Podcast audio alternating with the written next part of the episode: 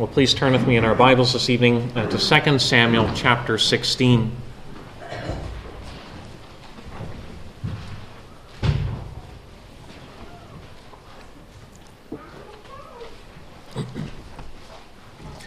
Second Samuel 16, and beginning our reading at verse 15, and then reading into chapter 17 uh, this evening.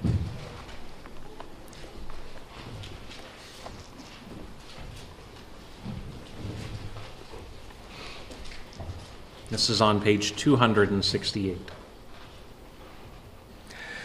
Now Absalom and all the people, the men of Israel, came to Jerusalem, and Ahithophel with them. And when Hushai the Archite, David's friend, came to Absalom, Hushai said to Absalom, Long live the king! Long live the king! And Absalom said to Hushai, Is this your loyalty to your friend? Why did you not go with your friend? Hushai said to Absalom, No, for whom the Lord and his people and all the men of Israel have chosen, his I will be, and with him I will remain. And again, whom should I serve? Should it not be his son? As I have served your father, so I will serve you. Then Absalom said to Ahithophel, Give your counsel. What shall we do? Ahithophel said to Absalom, Go into your father's concubines, whom he has left to keep the house. And all Israel will hear that you have made yourself a stench to your father, and the hands of all who are with you will be strengthened. So they pitched a tent for Absalom on the roof, and Absalom went in to his father's concubines in the sight of all of Israel. Now, in those days, the counsel that Ahithophel gave was as if one consulted the word of God. So was all the counsel of Ahithophel esteemed, both by David and by Absalom. Moreover, Ahithophel said to Absalom, Let me choose 12,000 men, and I will arise and pursue David tonight. I will come upon him while he is weary and discouraged, and throw him into a panic, and all the people who are with him will flee. I will strike down only the king and I will bring all the people back to you as a bride comes home to, your, to her husband. You seek the life of only one man, and all the people will be at peace. And the advice seemed right in the eyes of Absalom and all the elders of Israel. Then Absalom said, Call Hushai, the Archite, also, and let us hear what he has to say. And when Hushai came to Absalom, Absalom said to him, Thus has Ahithophel spoken. Shall we do as he says? If not, you speak. Then Hushai said to Absalom, This time the counsel that Ahithophel has given is not good. Hushai said, You know that your father and his men are mighty men, and that they are enraged, like a bear robbed of her cubs in the field. Besides, your father is an expert in war. He will not spend the night with the people. Behold, even now he has hidden himself in one of the pits or in some other place. And as soon as some of the people fall at the first attack, whoever hears of it will say, There has been a slaughter among the people who follow Absalom. Then even the valiant man, whose heart is like the heart of a lion, will utterly melt with fear.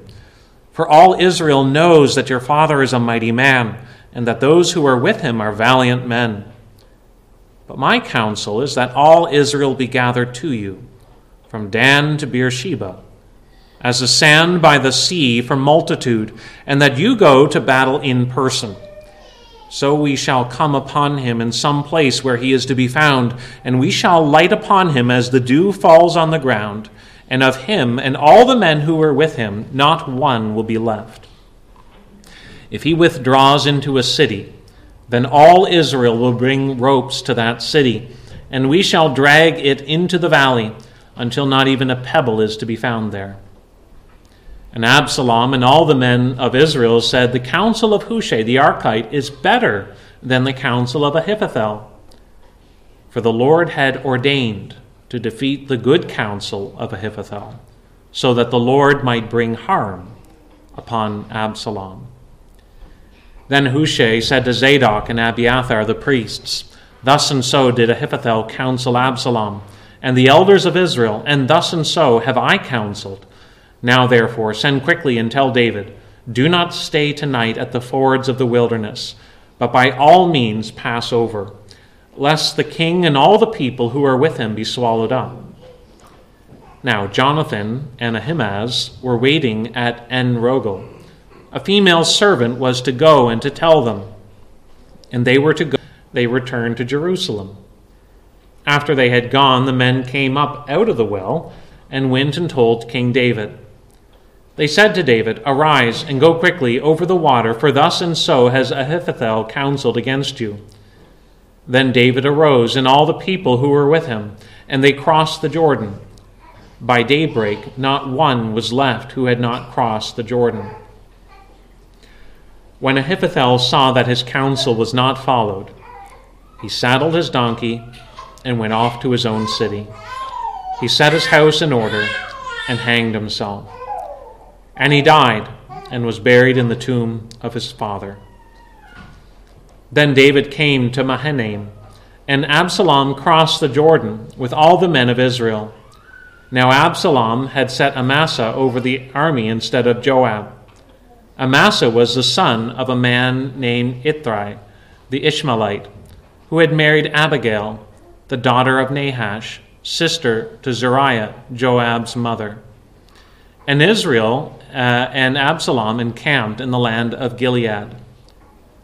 When David came to Mahanaim, Shobi, the son of Nahash, from Rabbah of the Ammonites, and Machir, the son of Amiel, from Lodabar, and Barzillai, the Gileadite, from Rogelim, brought beds, basins, and earthen vessels wheat, barley, flour, parched grain, beans, and lentils, honey, and curds, and sheep, and cheese from the herd, for David and the people with him to eat. For they said, The people are hungry, and weary, and thirsty in the wilderness. There are some images that communicate uh, defeat uh, maybe you're a sports fan and you can imagine scenarios that communicate the idea that defeat is imminent. Uh, you think of a ball game, a baseball game, and it might be the final inning, and the home team is down by several runs. And sometimes in those scenarios, you'll see fans get up and walk out of the stadium because they see that the writing is almost on the walls, that it seems like there's no chance uh, for things to turn around. And so fans will want to, to leave early uh, because it just seems like defeat is so imminent. And as we turn back in the book of Samuel this evening uh, to the life of David, we have been watching and following uh, David's reign. But it seems like David's reign is all but over. Uh, it seems like defeat is imminent. You remember that uh, Absalom, David's own son, has conspired against David. Uh, he resented his father. But he didn't just resent his father, he conspired to kill his father. Absalom wanted to become king in his place. And it tells us that he conspired uh, to steal the hearts of the men of Israel. And he, he succeeded. He was able to gain a momentum, uh, to gain a great following of people that would support a new leader over Israel. More than this, we're told that even David's own counselor, Ahithophel, joined this conspiracy. And so, as we came last time, you remember that at the end of it, David is on the run. A king is fleeing his own city. Uh, a nation has rejected their own king.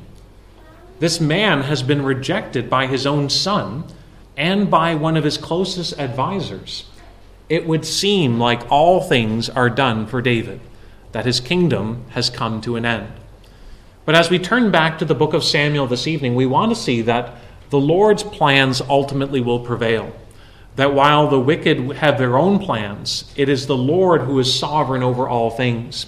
And because the Lord's plans will be realized, we are to live trusting in the Lord's plans rather than in the schemes of men and women.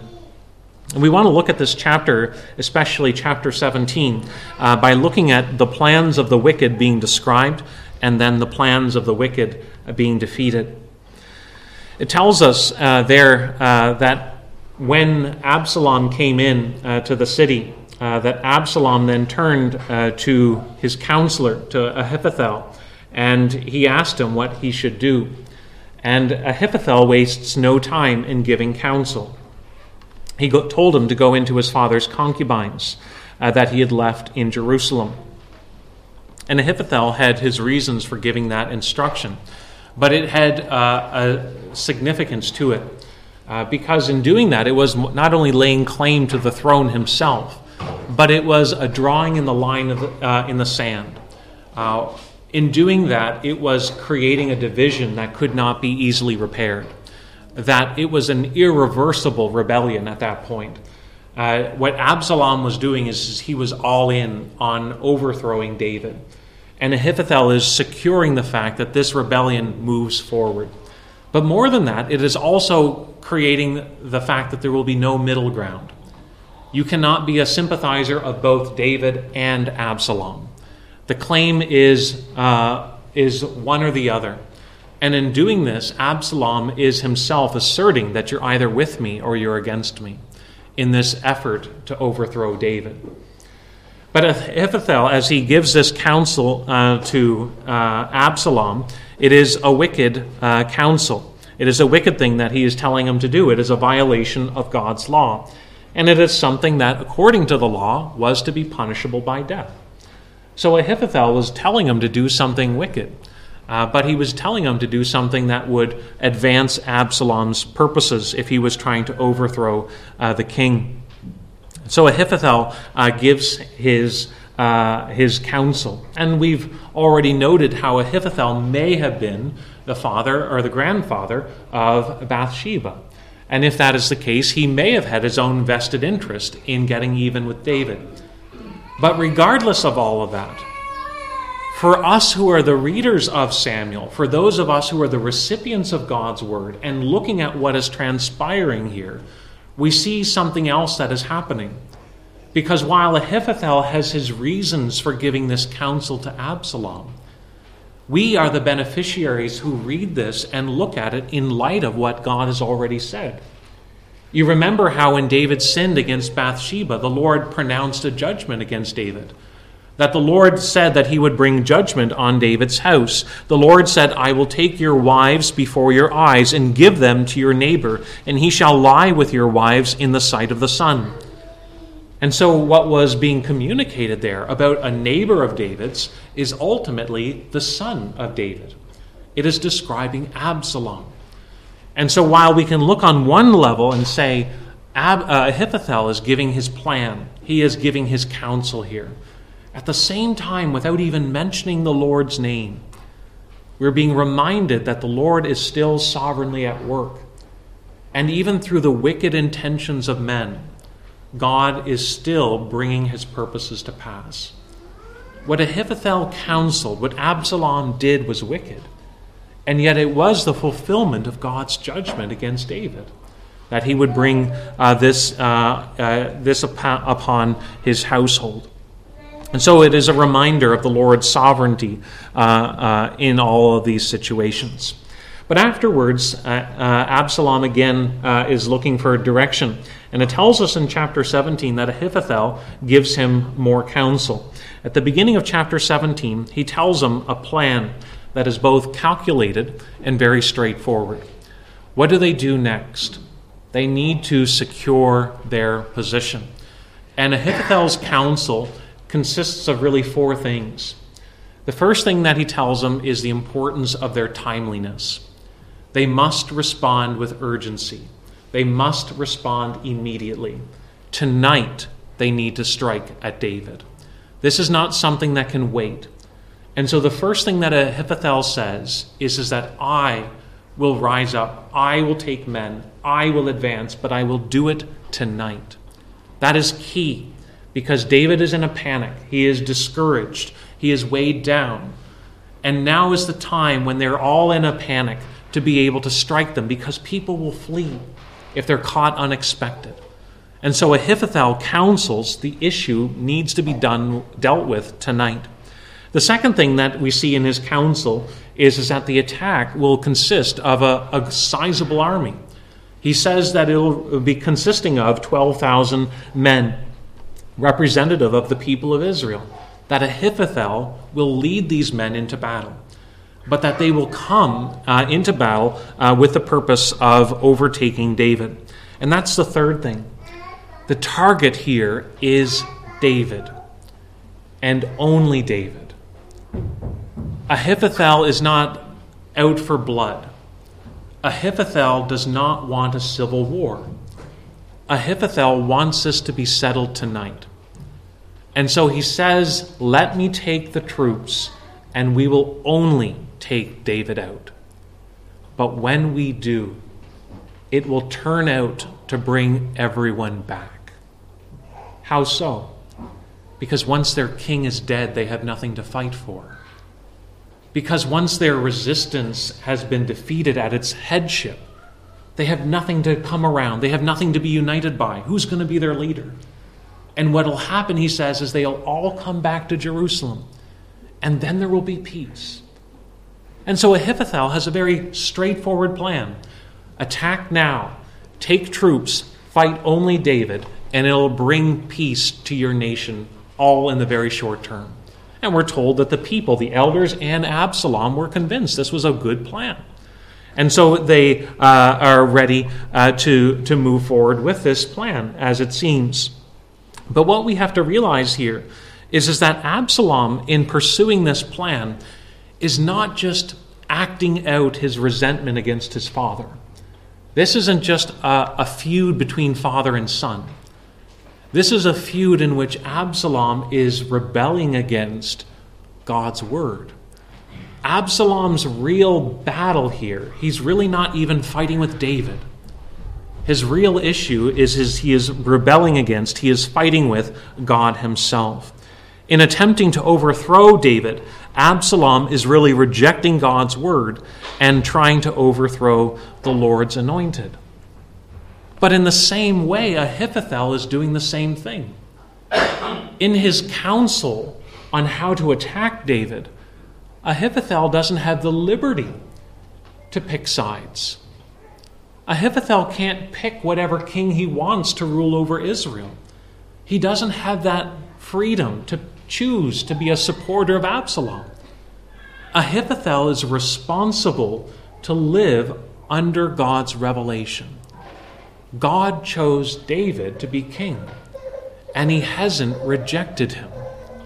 And so here, Ahithophel's counsel is also an outworking of his rebellion against God. But really, that is, that is true of the human nature, even today. That people who want to live for themselves, people who want to live apart from God, are not only exalting themselves, but they are ultimately fighting against the reign of God over them. They are trying to reject what God has established, His authority, His king. And as a result, their fight is not just with others' opinions, but with God Himself. So here we are told about the plans of the wicked. Uh, Ahithophel's counsel uh, is not counsel that is simply to be looked at as pragmatic. It's not simply a horizontal feud between two men. This is a feud with fighting against God and fighting against God's uh, revelation about his chosen one. But we also read about how those plans ultimately are defeated. In verse 5, Absalom, for whatever reason, hesitates. He's been given counsel by Ahithophel.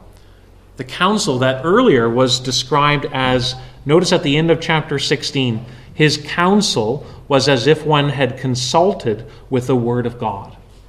That's how highly esteemed he was. Meaning by that, what he said was reliable. It, it achieved the targeted aim. He, he was able to speak in order to achieve results. And so here, when one wanted a reliable input, Ahithophel was the one that you looked to. And everyone knew that. David knew it, and so did Absalom. But for some reason, Absalom hesitates and calls on Hushai to give his input. And not only that, but he tells him what Ahithophel has counseled, which is giving Hushai an advantage because now he can, he can poke holes at what has already been said. And so he says to, to say whether or not it is good or not. This time, Hushai responds by saying, This time the counsel of Ahithophel is not good. Again, that's a very bold statement, but it is one that is attacking Ahithophel's counsel very effectively. Ahithophel's counsel was effective, but Hushai's counsel, his rhetoric, was even more effective.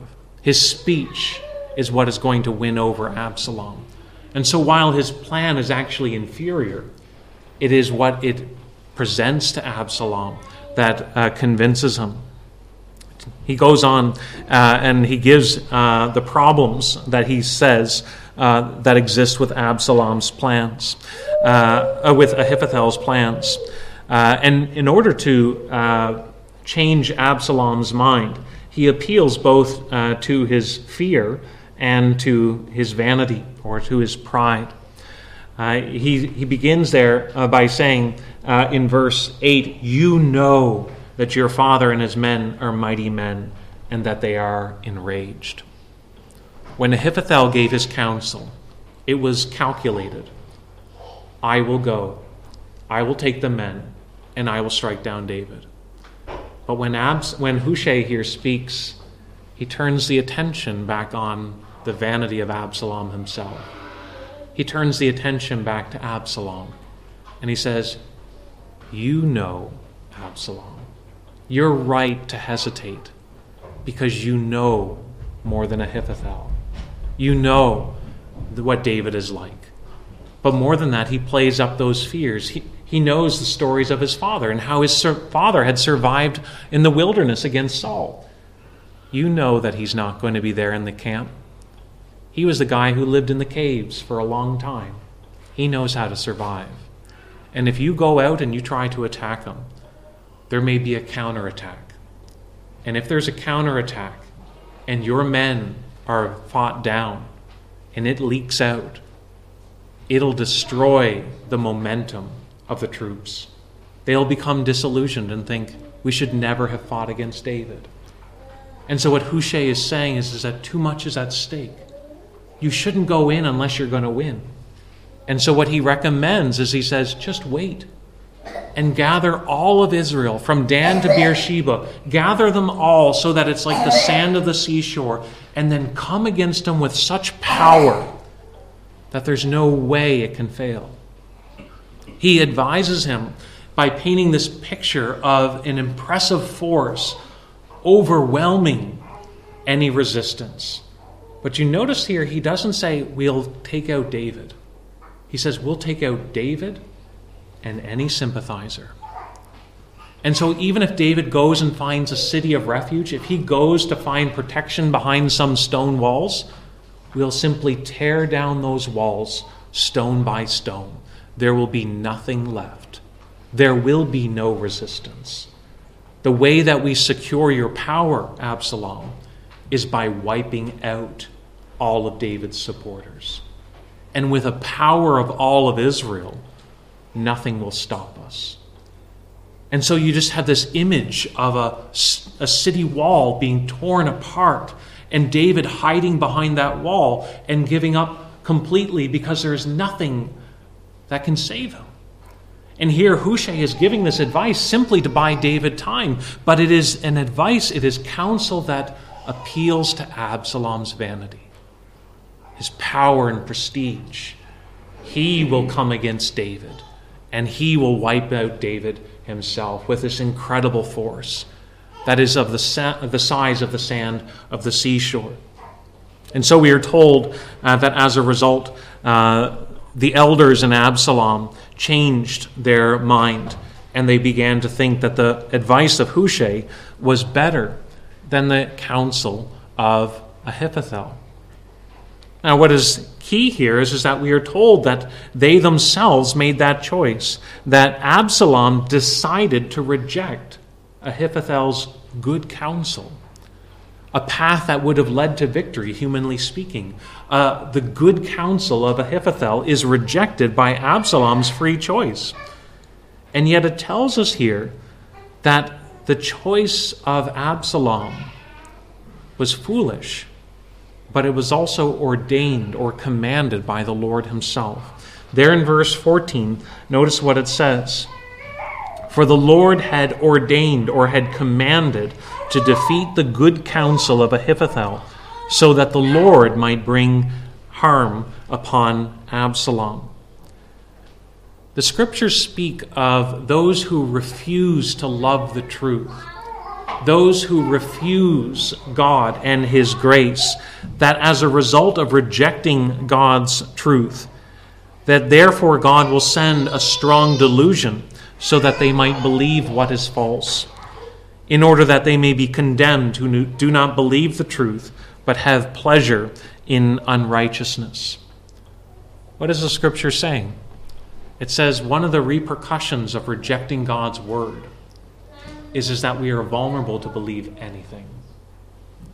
Absalom rejected counsel that was reliable, but he rejected before that the word of God without God's truth to frame the way that he looks at things, he has no framework to prevent him from believing what is foolish.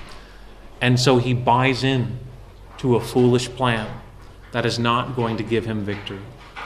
And that is what happens when people reject God's word as well. They will believe anything and ultimately exposes them to lies and to the judgment of God. So the plans of the wicked are defeated uh, because they're deceived by lies. Because ultimately the Lord will thwart the plans of the wicked himself. Uh, and we see that here uh, uh, in what it says in verse 14. The Lord said that he would not reject David as he rejected Saul. That's the difference. It looks like David's kingdom is all but over He's on the run. His nation has turned against him. The people have rejected David. But the Lord hasn't. And because the Lord hasn't rejected David, that's what gives it security. The Lord will uphold David and ultimately establish the kingdom with David. The plans of the wicked will be overthrown. And that's what we see ultimately in the life of Jesus. When we come to the life of Jesus, he's ultimately rejected by the very people he came to save. He's a king that we would might think he's defeated. He's lost. What he did failed. And yet what is important to realize is, is that he was not ultimately rejected by the Father. And that because God's promises are that his kingdom will prevail and that they will not be destroyed, then his kingdom will be secure. And so we are to live on the basis of what God has said, on His promises, rather than simply by trusting in the schemes of men or by looking at how things appear to us in the moment. You see, God's sovereignty then is to be an important component of the life of faith. Sometimes people think of the sovereignty of God as simply a philosophical problem. But the sovereignty of God is meant to be a great comfort to the life of faith that in spite of the rebellion against God, God's plan will prevail. Here, the king is being overthrown by the people, he is being rejected by the people, and yet God's plan will prevail. His king will be established in the midst of all this hardship. And so we are uh, seeing how uh, the plans of the wicked are going to unfold, how they're being pulled apart, that Ahithophel's counsel is ultimately rejected. Uh, and also how David gets wind of what is taking place and is able to escape uh, to safety. We're told in the second half of the chapter, in verses 15 and following, how David uh, uh is informed of what is happening but also of the commitment of his supporters. We're told not only about Hushai and why he was giving this counsel in order to give David time to escape, but we're reminded of those other key people who served as loyalists to David the priests, Zadok and Abiathar, their sons, Jonathan and Ahimaaz. But there is a line of communication. Zadok and Abiathar are to send a message to their sons. Their sons are lying outside the city walls because it's not safe to go in and out of the city. It probably wouldn't have been very easy to do so. But there's an interesting bridge. A female servant will leave the city walls and go down to En Rogel, which is where there is a spring of water. She can go there and draw water without raising an eye of suspicion. She's able to gather water to go back into the city. But when she goes down, she can relay a message that is then passed on to the sons, which is then passed on to David. We're told that this line of communication is ultimately spotted. The sons of the priests are identified by someone, and ultimately they have to run to a nearby city for refuge. They're pursued, and as they get there, they go to a house of someone and they go and uh, hide in a, uh, a well. The woman there covers the well and scatters grain over it. And when they trace them to the house, they ask, Where are Jonathan and Ahimaaz? And the woman simply says they are over the water. And then ultimately they give up the pursuit. But what was the woman doing? The woman was risking her own life to protect these men who were sending a message to the king because she herself recognized the Lord's anointed. It's just like Rahab. Do you remember the story of Rahab? When the people of Israel were coming into the land of Canaan, they were spying the land and they came to Rahab, and Rahab recognized the Lord is with you, and the Lord is going to give you the land of Canaan. And so she says, Remember me and my family. But she recognized the Lord's favor was upon Israel. Here is this woman doing the same thing because she recognizes the Lord's favor is with the king, it's with David. And so she's willing to risk her life to protect these individuals in order that the message might get through. When Ahithophel recognizes that his counsel was not going to be followed, it tells us that he then went and set his house in order, and he hanged himself, and he died and was buried in the tomb of his father. Ahithophel's actions are not simply someone that's disappointed that he's now going to play second fiddle. Ahithophel recognized that Absalom was going to lose. He recognized that the counsel that he was following was not going to bring victory and that he was going to be treated as a traitor in the end. And so, being hopeless of defeat, he took his own life. But as one person has said, Ahithophel's suicide is not a sad and engulfing uh, an individual who has chosen the wrong side in a political conflict. It is the destiny gripping one who has conspired to oppose and to kill the Lord's anointed. It's likely that David was reflecting on Ahithophel when he wrote Psalm 41. That when he was talking about one who was close to him, even my close friend in whom I trusted, who ate my bread, has lifted his heel against me. Ahithophel was a betrayer, and he was someone who died in despair because he had rejected the Lord's king. But he is also an anticipation of another betrayer that would come later in history. There would be one who would betray the son of David, Judas himself. And he, after betraying Jesus, would take his own life, recognizing the consequences of his actions, recognizing that he had rejected the Lord's king. He also uh, ends a life, his life uh, uh, in despair. Those who divorce themselves from God's word will find themselves fighting against the Lord but will also find that their plans frustrated in the end. So we're seeing the, the, the supporters uh, of those who give themselves to David and those who fight against David and the consequences that fall out.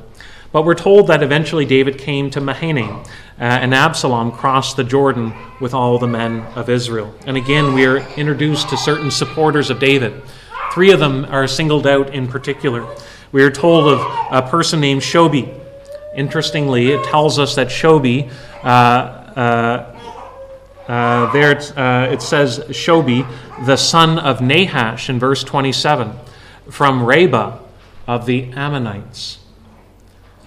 Shobi appears to have been the brother uh, of, um, uh, of the man that David showed kindness to after Nahash had died of the Ammonites. You remember how David desired to show kindness, and his kindness was ultimately rejected. Well, this brother seems to understand something of the kindness of David and goes out extending kindness in return. We're told about a man named Machir uh, who had himself taken care of Mephibosheth before David himself extended his kindness to him. And we're told about Barzillai, an elderly statesman, an elderly Israelite, who also comes out to care for David. And what we see is, is that in these three supporters of David, three men who knew something about David, he was the king. But also, they recognized something of his kindness. And so they give their loyalty to this king, even when it's risky to do so. Because at this point, it doesn't seem clear who's going to win. But they recognize that David is the Lord's chosen. And they give their loyalty to him. What does all of this have to do with us today? As our culture continues to shift and the Christian moorings of our society dissolve and are substituted with a new religion, as one kingdom is seeking to be overthrown by another form of a religion, we will find ourselves also having to make a choice, just as many Israelites had to as well. Whether to endorse the new religion or whether we will acknowledge Jesus before others. The only difference is, is that for us, we are to live with the mindset knowing the Lord's plans will prevail that the plans of the wicked will be frustrated. And in the end, the supporters of the king will be shown to be wise. That when we meet Barzillai again, when we think about these men who came and showed their support, when we think about the woman who hid those messengers, when we think about the female servant who relayed the message, we are reminded of those actions which were proven to be right because they were advancing the Lord's purposes. And the Lord's promises prevailed. So we are to live not by sight, not living simply by, I guess this is the way things are going, and we have to keep up with the way things are going in the world, but rather by living by what has the Lord decreed, what has the Lord planned. He has made his promises that his anointed one will establish his kingdom forever. It will not be destroyed. And we are to live under his authority, trusting that in Jesus there is a Savior from our sins, trusting that in Jesus there is victory over uh, uh, uh, sin itself, and trusting that God's will will be done. Let's pray. Heavenly Father, we do pray that as we think about uh, the schemes of uh, man, as we think about the rebellion against uh, David, we pray, Lord, that we would uh, understand that we ourselves must uh, give an account uh, of what it is that we hope in. That whether there are few or many supporters of the Lord Jesus, that we must decide who it is that we will serve and whether we will be ashamed to confess Jesus before others. Lord, we pray that we would not be uh, tossed to and fro uh, by the waves of the sea, but that we would be people who understand uh, that the Lord's purposes will prevail, and that we uh, would have the courage uh, to do what is right and to live by the light of your truth. So, Lord, we ask that you would take away the fear of man. Help us, Lord, to not live in the fear of the future but help us, Lord, to be secure uh, in your promises. In Jesus' name we pray. Amen.